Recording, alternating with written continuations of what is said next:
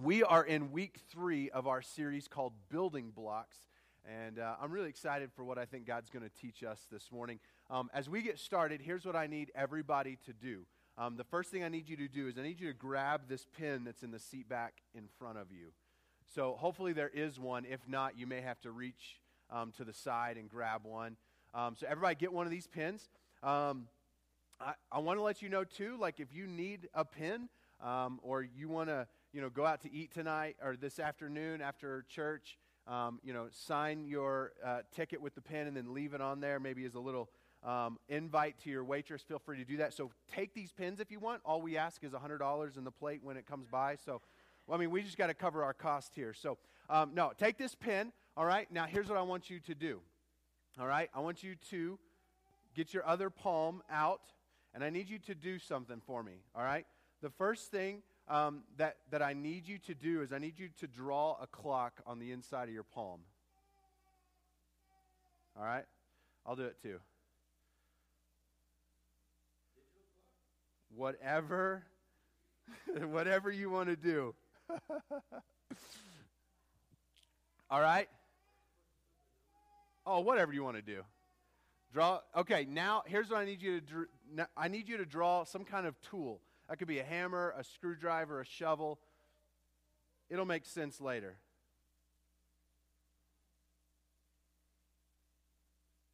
All right? Okay, so you got those two. Now, here's what I need you to do I, I want you to draw a money symbol on the inside of your palm.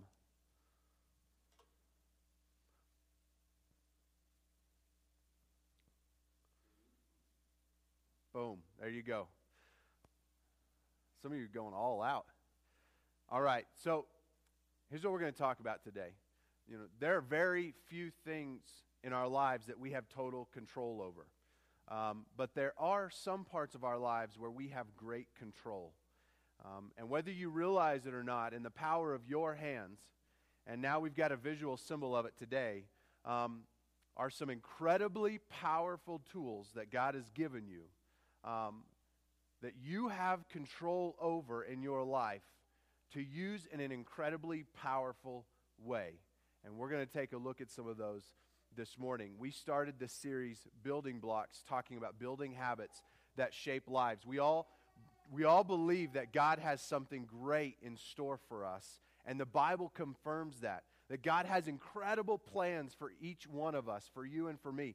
Um, for us to experience God and His power and His love in ways that we can hardly even imagine, but that if we want to get there in our lives, if we, if we want to stop looking around and going, I know there's got to be more, we actually want to experience it, then we have to set a good foundation for our lives. And in this series, Building Blocks, that's what we're talking about setting a good foundation for our lives. In the first two weeks, we talked about truth and sacrifice and how those have to be habits in our lives that will help propel us forward into experiencing what God wants us to. And today we're going to talk about generosity. And so as you um, as as we get started, here's what I need you to do. I need you to open up your Bibles to Luke chapter 19. If you didn't bring a Bible with you, there's one underneath the seat in front of you. If you're using one of our Bibles today, um, the page numbers are going to be up on the screen to help you find your way a little bit faster. If you don't own a Bible or you don't like the one you do own, please feel free to keep that one as our gift to you today. Uh, and here's what I want to say just as we get started, um, because our culture has given churches and preachers a pretty bad rap. Um, and, and, I want you, I, I just want to, like, let's call the elephant out in the room and move past it today. Um, today is not about giving money to the church. Okay? And if you let your mind go there or get trapped there, then you're going to miss what God wants to speak into your life today. And so don't, don't get distracted and don't lose focus um, by starting in the wrong place today. And so um, I, I, want you to know that that's not the emphasis of what we're talking about today. Um, but hopefully you've got your Bibles open to Luke chapter 19.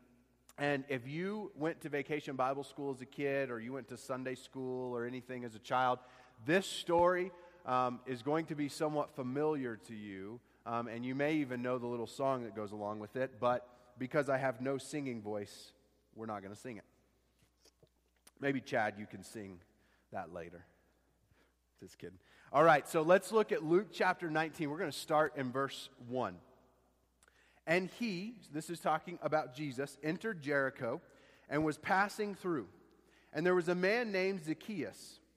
He was a chief tax collector and was rich. And he was seeking to see who Jesus was, but on account of the crowd, he could not, because he was small of stature.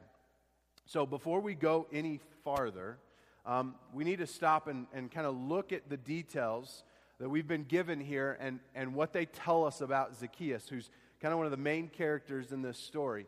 Um, first of all, it, it, tells us that um, Zacchaeus was a chief tax collector, which you and I may think of IRS. Um, and while the IRS gets a terribly bad rap in our culture, um, Zacchaeus was nothing like the IRS. Um, while you may not like paying taxes, and while you may feel like the IRS or the government at times uh, extends its reach into your wallet or your life too far, um, we know that the IRS operates under established rules um, and that there are checks and balances to keep the IRS in check, that they can't just take what they want when they want. Um, this was not true 2,000 years ago under Roman rule. Um, and so, not only is Zacchaeus um, a guy who most people don't want to see, but he is a thief. Here's how this works the Roman government needs a lot of money, they have huge armies. And they are constantly expanding the Roman Empire and fighting battles and taking over new territories. And that costs a lot of money. And so, for the citizens within the Roman Empire, um, the taxes were quite oppressive. But the Romans um, had, had a kind of good deal for them going um, that they didn't go around collecting taxes. Um, this helped to avoid people being quite so, not so angry at the Romans and to direct their anger and their frustration elsewhere. And so, what the Romans would do is they would go into a territory and they would find local natives, people who already lived in these cities and nations that they conquered, and they would go in and they would hire people who already lived there to become tax collectors. And this was their job. They were to go and collect taxes for the Roman army and for the Roman government. And for whatever salary that these tax collectors wanted, they got to choose their own salary and they collected over and above the established taxes. So Zacchaeus would roll into your neighborhood and he would just set whatever price he felt that he wanted to set that day, and you didn't have a choice. You had to pay him.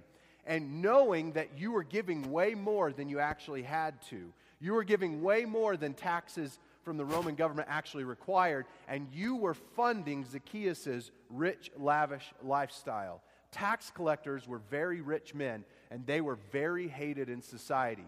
Um, they were considered traitors. Zacchaeus, um, before he became a tax collector, he could have been your brother or your cousin or your best friend or a coworker, your next door neighbor, a guy you liked to hang out with until he sold himself out.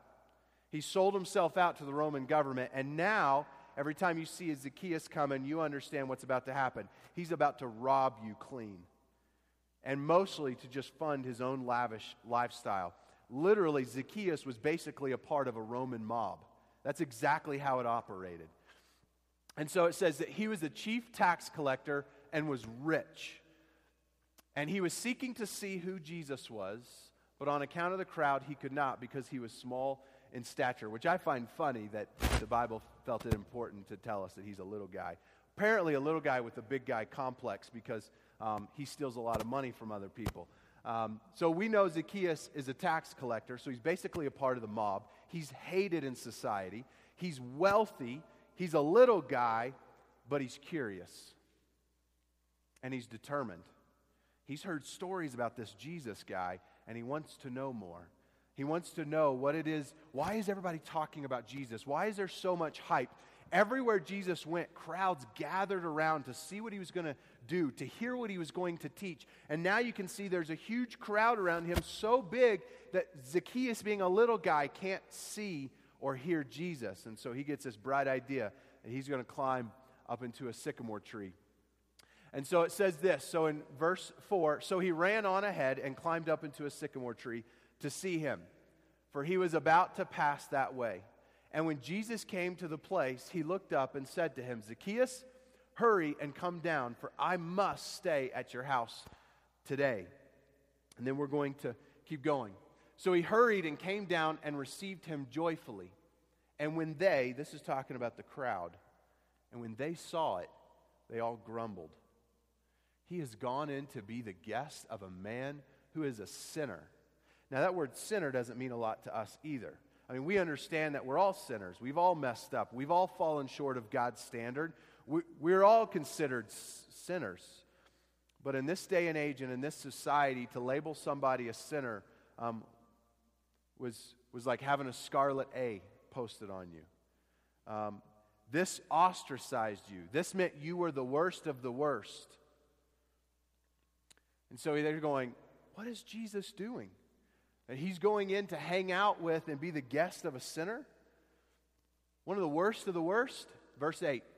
And Zacchaeus stood and said to the Lord, Behold, Lord, the half of my goods I give to the poor. And if I have defrauded anyone of anything, I restore it fourfold. And Jesus said to him, Today salvation has come to this house, since he is also a son of Abraham. For the Son of Man, that's talking about Jesus, that's his favorite term to refer to himself, came to seek and to save the lost. Now, this is a pretty short story. And Zacchaeus gets a lot of, you know, publicity. Um, we teach about him in children's um, activities, and we've got a little song that kids sing in church about him. And if you think about it, he's got a pretty short lifespan in the Bible. I mean, 10 verses. But, but what's awesome about this story is to see the impact of meeting Jesus and what it had on Zacchaeus' life. Now, what I want us to really hone in on is verse 8. So, see up here, hold on, if you'll go back to the first one. Um, and Zacchaeus stood and said to the Lord, Behold, Lord, the half of my goods I give to the poor, and if I have defrauded anyone of anything, I, I restore it fourfold. Now, here's, I love the English Standard Version of the Bible. This is the version I preach out of the, the, the Bibles underneath the seat backs or underneath the seats in front of you. Those are all ESVs. Love this Bible um, because it's a great word for word translation um, and it's written on a really easy uh, reading level, but sometimes it can get a little wordy. Sometimes, um, because this translation tries to stick to the original um, word order as best as it can, sometimes it gets a little choppy. Um, and, and here's what I want us to do I want us to look at this verse in just a little bit of a different way, um, a little bit cleaned up, and I want to highlight a few things. And before we turn to it, um, I, I, want you to notice um, there's, there's two things that, that Zacchaeus says he wants to do or that he's going to do. He says, I'm going to, uh, half of my goods I give. And then there at the end of verse 8, he says, I restore. Um, here's, here's one of the problems with, with the way this is worded right here. Um, is we miss a lot of the power, I think, of these two verbs. Um, the way they're written in the original Greek language that the Bible was, the, the New Testament was written in, um, these are verbs that heighten an immediate and continuous action. Um, and we kind of miss that in this translation. And another cool thing about this um, is this word defrauded. Zacchaeus says, And if I have defrauded anyone of anything, this word right here, I want, I want to give you a couple of the definitions of, of how this word from the Greek can be translated into English.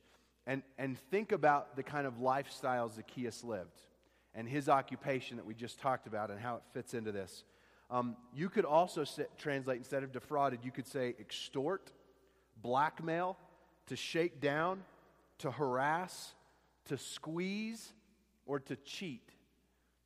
I mean, all of those words perfectly fit in with the job description of Zacchaeus being a tax collector in this day and age. Um, all of those things kind of bring out exactly how Zacchaeus lived his life. And so um, I, have got a cleaned up translation I want us to look at that I think kind of highlights um, really what's, what Zacchaeus is saying. And so here's verse 8 in just a little bit of a different way. But Zacchaeus stood and said to the Lord, Behold, Lord, I am giving half of my possessions to the poor, and if I have cheated anyone of anything, I am repaying it four times as much.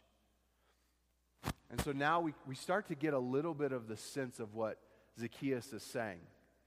Um, Zacchaeus meets Jesus, and it changes him immediately. Immediately, it changes Zacchaeus' perspective on life and how he lives his life and how he sees his role in society now and how he sees his relationships with other people. And upon meeting Jesus and having him in his home and getting to know Jesus, his response is I am giving right now, starting this moment, not in theory, not one day, not eventually, right now. I am giving half of my possessions to the poor. And then he says, And if I have cheated, we could have said blackmailed or extorted or harassed or shaken down. If I have cheated anyone of anything, I am repaying four times as much. I am repaying right now, beginning this moment, not in theory, not eventually, not down the road, not when I get around to it, not when I get time, right now. I'm rep- repaying it right now. Zacchaeus met Jesus, and it changed his life. And immediately, Zacchaeus started seeing his life in a new light. Zacchaeus started realizing um, the way that he was called to live in the world, the way that he was supposed to interact with people and treat people. Everything from this moment was changing because of his interaction with Christ. He said, Lord, right now, starting this moment, I'm changing. The way I live, the way I handle myself, the way I handle my possessions, all of it is changing right now because of me being changed by you, because of my interaction with you.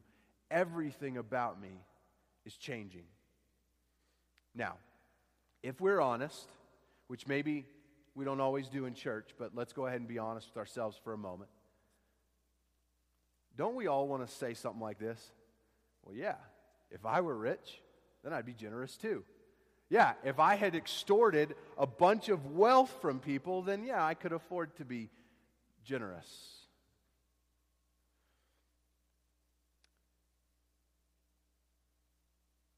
We drew these things in our hands when we got started this morning. Things that we have in our life that, that we have control over, that God has given us control over. And we have a choice with what we're going to do with it. If we're going to approach life with open hands, that, that we're going to be generous with what God has given us and what we have control over, or the whether we're going to close them up. Walk around with a closed fist. These are mine. Nobody can take them from me. Nobody has a right to this. Zacchaeus met Jesus and it changed his life. Zacchaeus went from a man being like this. He was going to take, take, take, take, steal, cheat, extort, harass, shake down. He was going to keep it and hold on to it. And then he met Jesus. And what happened in his heart was shown by his hand. And we read this story and we go, yeah, yeah, yeah. If I had to, so much to hold on to, it'd be a little easier to let go of some if I had that much in my hand. Here's four justifications for why we walk around with the closed fist. Number one, it's not my responsibility. Yeah, if I had stolen from somebody like Zacchaeus, okay, then I would give back. That makes sense. But I didn't steal from anybody. It's not my responsibility to take care of other people's problems. They've got just as much time in a day as I do. It's not my job. I got my own to look out for. Number two, they don't need it or deserve it. I worked hard for what I have. Maybe if they put in a little more hard work, they could have that too. They don't, they don't deserve it. Been there before, tried to help people out before. They'll just take advantage of it. They don't need it. I've got more needs than they do. Number three, I don't trust them. I don't know what they're going to do with it. They'll probably take advantage of me. This will probably become a recurring theme. I'll be generous once, and then they're going to keep just coming back asking for more. Maybe they're going to take what I give and use it in an inappropriate way for something they shouldn't be using it for. I may, I may have some of this in my hand, but I don't have enough to just give out to people who are going to waste it. And then number four, I can't afford it. Yeah, if I was rich, I could be really generous. But I'm not, so I can't.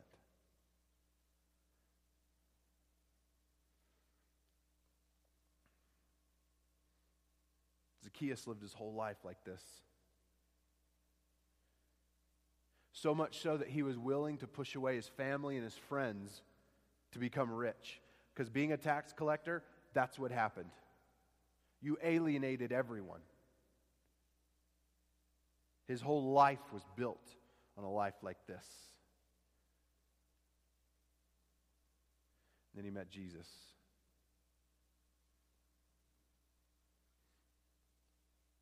But it's not just the wealthy, whether it's the wealthy in time, the wealthy in skills and abilities, or the wealthy in money, who have the opportunity to be generous and make an impact. If you've still got your Bibles open, I want you to turn to 2 Corinthians chapter 8. 2 Corinthians chapter 8. Um, so if you were with us last year um, and earlier this year, we walked through the book of Philippians together. Um, it took us quite some time, but we just went verse by verse and walked through the whole book. And we learned a lot about Paul, who is the author of that book. Um, Paul is also the author of this. And so this is the Apostle Paul, a man who hated Christians, a man who hated them so severely he was willing to arrest them and kill them until he too met Jesus and everything changed. And now he goes from being a murderer and a persecutor of Christians to a guy who's starting churches as fast as he can. And he's writing a letter to people, Christians, who live in the city of Corinth. And uh, people who live in the, in the city of Corinth are known as Corinthians. And this is his second letter that we have from Paul to the Corinthians. And, and this is what he says in verse, starting in verse 1 of chapter 8. We want you to know, brothers, about the grace of God that has been given among the churches of Macedonia. Now, Macedonia is a region. The primary church in Macedonia, the church in Philippi. And we spent a year looking at the letter that Paul wrote to them called Philippians. So you could almost say among the churches of Macedonia, primarily which consists of the one in Philippi. For in a severe test of affliction, their abundance of joy and their extreme poverty have overflowed in a wealth of generosity on their part. For they gave according to their means, as I can testify, and beyond their means, of their own accord, begging us earnestly for the favor of taking part in the relief of the saints. And this, not as we expected, but they gave themselves first to the Lord, and then, by the will of God, to us.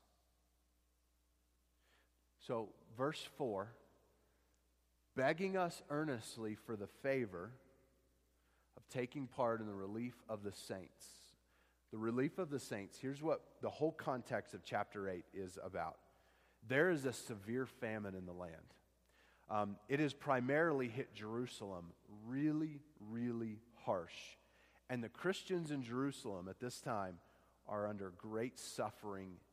Um, they're under great distress, starving, um, fighting to survive. So, as Paul is traveling around and starting new churches, and he goes back and he visits the churches that he had started in the past just to go visit them and see them and encourage them, he's collecting up an offering to take to them, or to take to the Christians in Jerusalem who are suffering so much.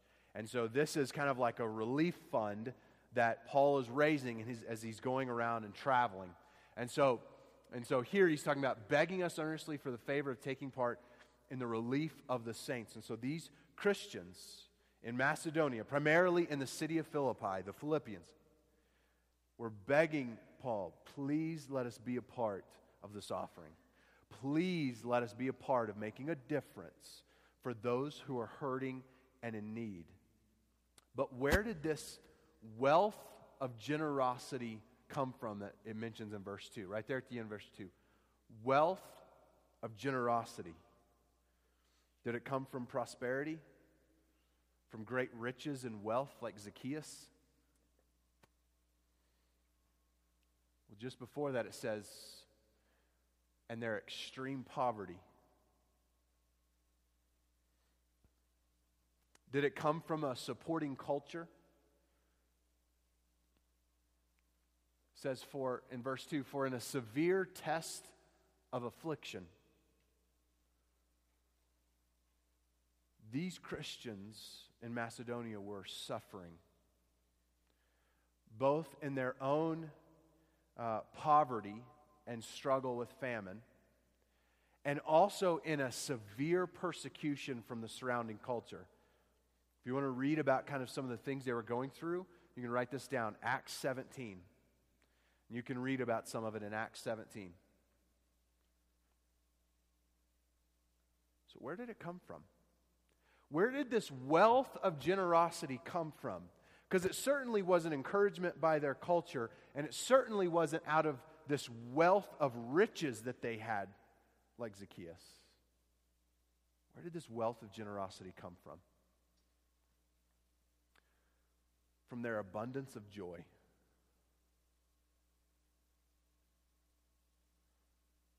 Do you remember what our theme was as we were walking through the book of Philippians?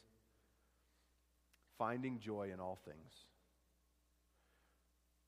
That was the big message of Paul's letter to those Christians finding joy in all things.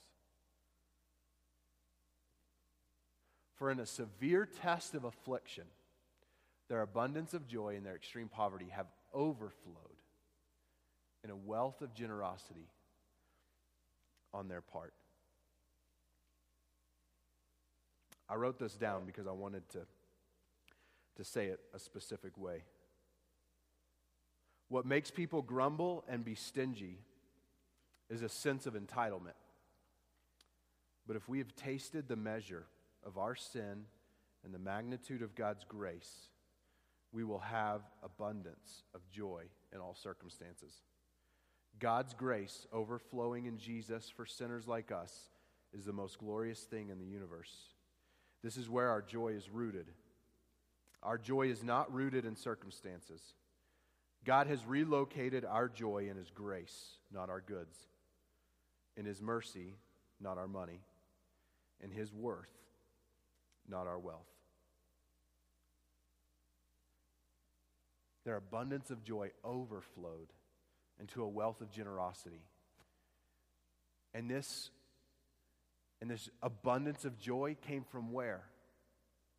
How could we possibly have joy in all things, in all circumstances, when, when we're going through a severe test of, affliction and, and severe poverty?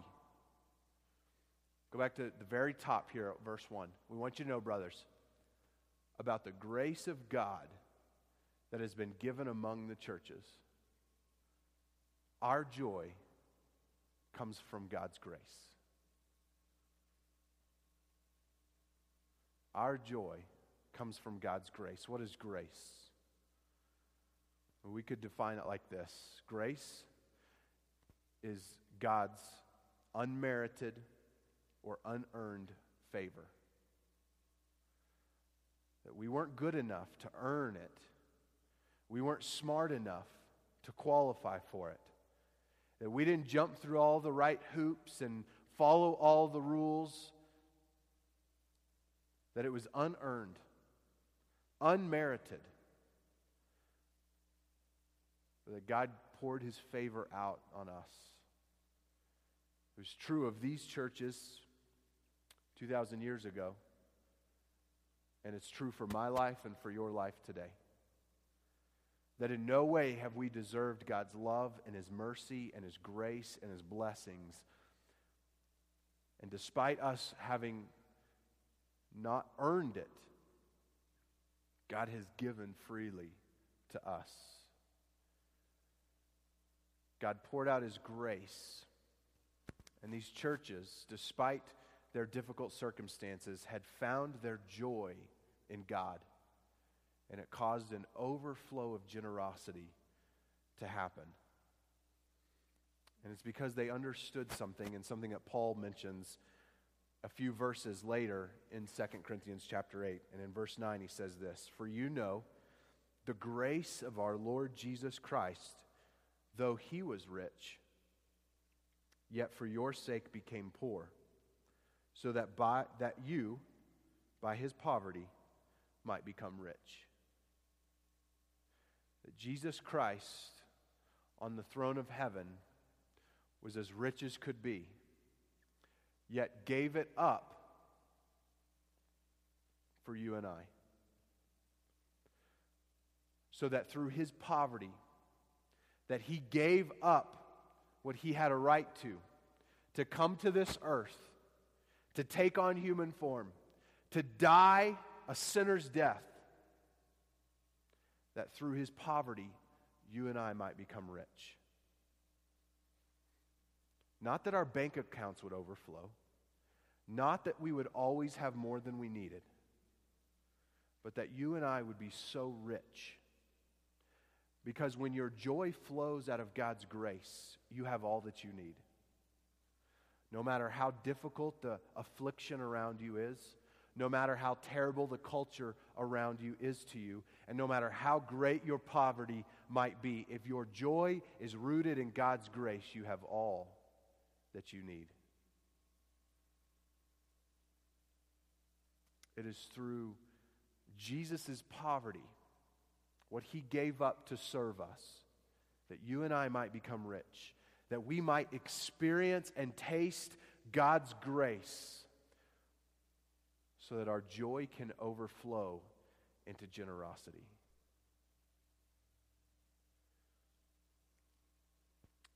And what do we learn about the character of our God?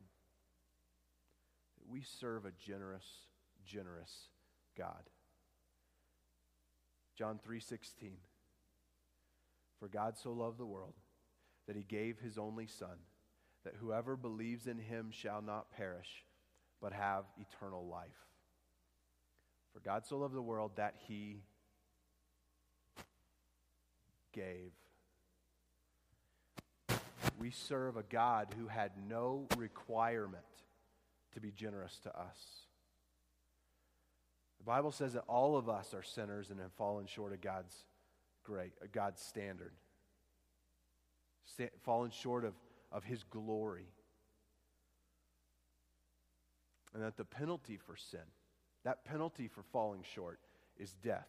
You and I deserve punishment for failing to honor God as God. Yet, out of His generosity, He gave to us. His grace was unearned, unmerited favor. That He gave freely. That Jesus chose to become poor for your sake and for my sake so that we might become rich.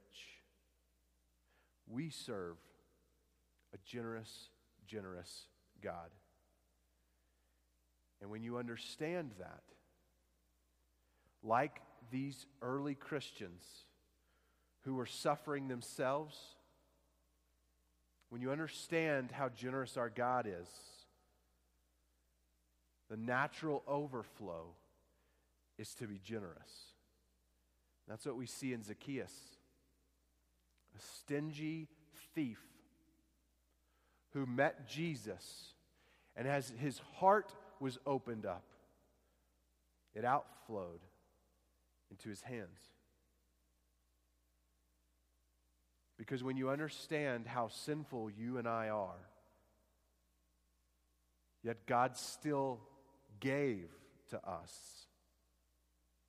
when you're blown away by the generosity of our God, it overflows into our own hearts and through our hearts into our lives, and we become generous people.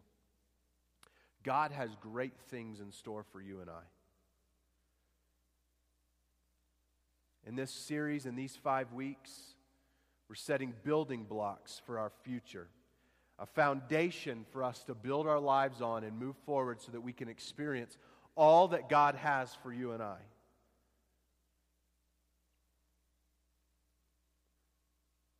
But without generosity, we'll miss it.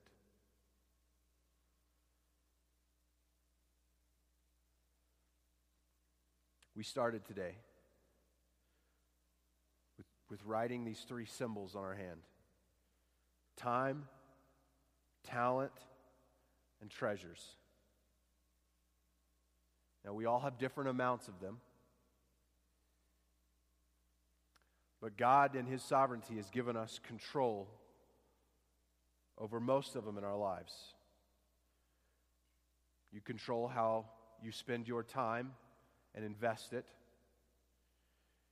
You control how you utilize the gifts and the talents God's given you. And you control your money. You control how much comes in and how much goes out and where it goes out to.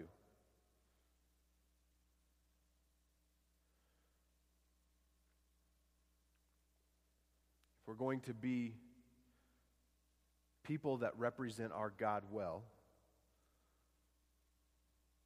we have to be people with open hands, generous people.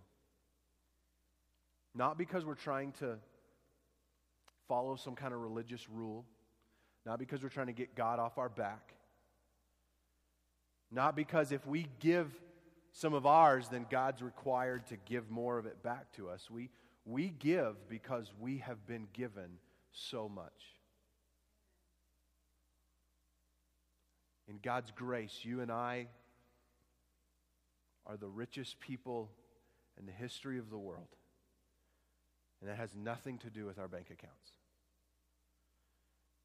Because of God's grace, we have all that we need.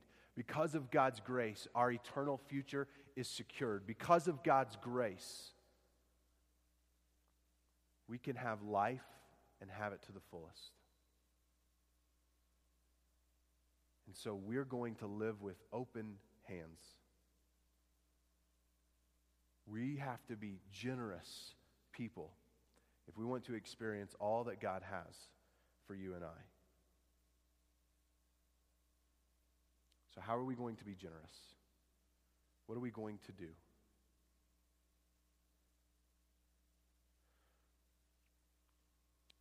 We have to look around us and find opportunities to bless others, to utilize what God has given us to produce life, to produce life in other people, to produce life in other circumstances, to bring life and to bring light where there's darkness. Look at your hands for a moment.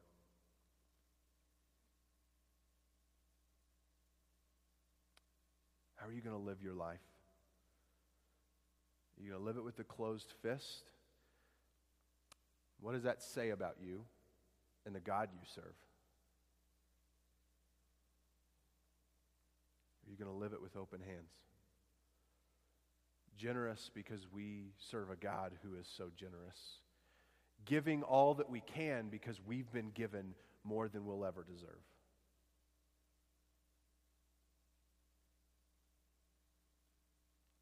How are you going to live your life? Will you pray with me?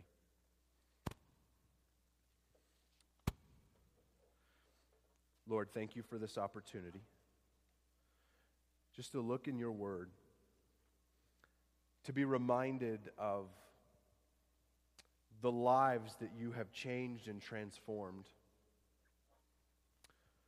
but also to be reminded of how you are changing and transforming our lives. God, would you help us as individuals and as a church to live lives that represent who you are? That our character would represent your character, that our actions would represent your actions. That we would bring you great honor and glory with our lives. I want you to keep your eyes closed for just a moment.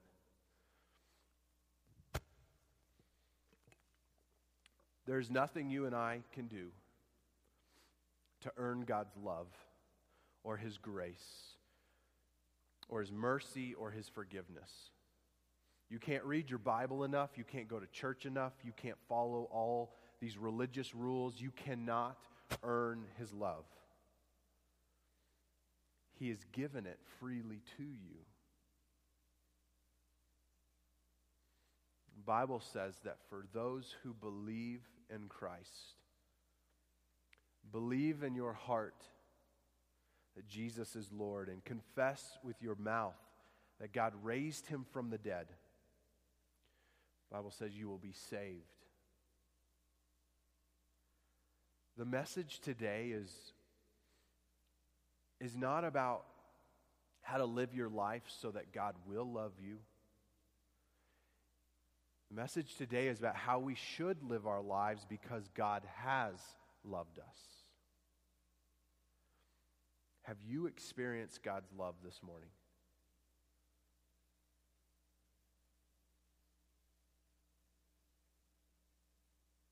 Jesus has given all for you.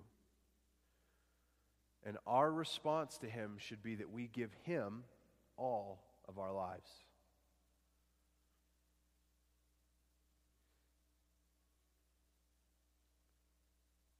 If you haven't before, today will you trust in Christ to be your Savior, to forgive you, to change you, to come into your life and to make you whole and to make you new?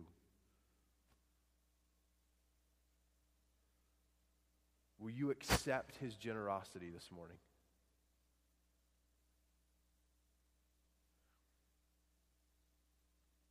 Lord, thank you for moving. Thank you for speaking.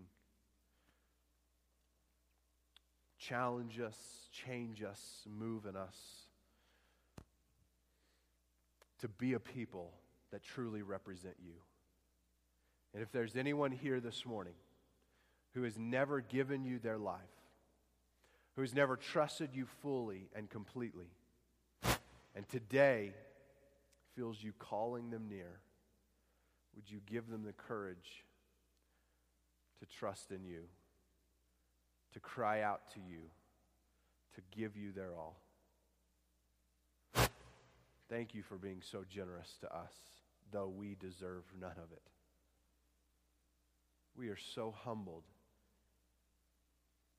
Lord, would you take that humility and turn it into passion? A passion to be generous to others, to extend love and grace and mercy to others because we understand what it's like. Thank you, Jesus. Continue to move and to speak this morning. We pray this in your name. Amen.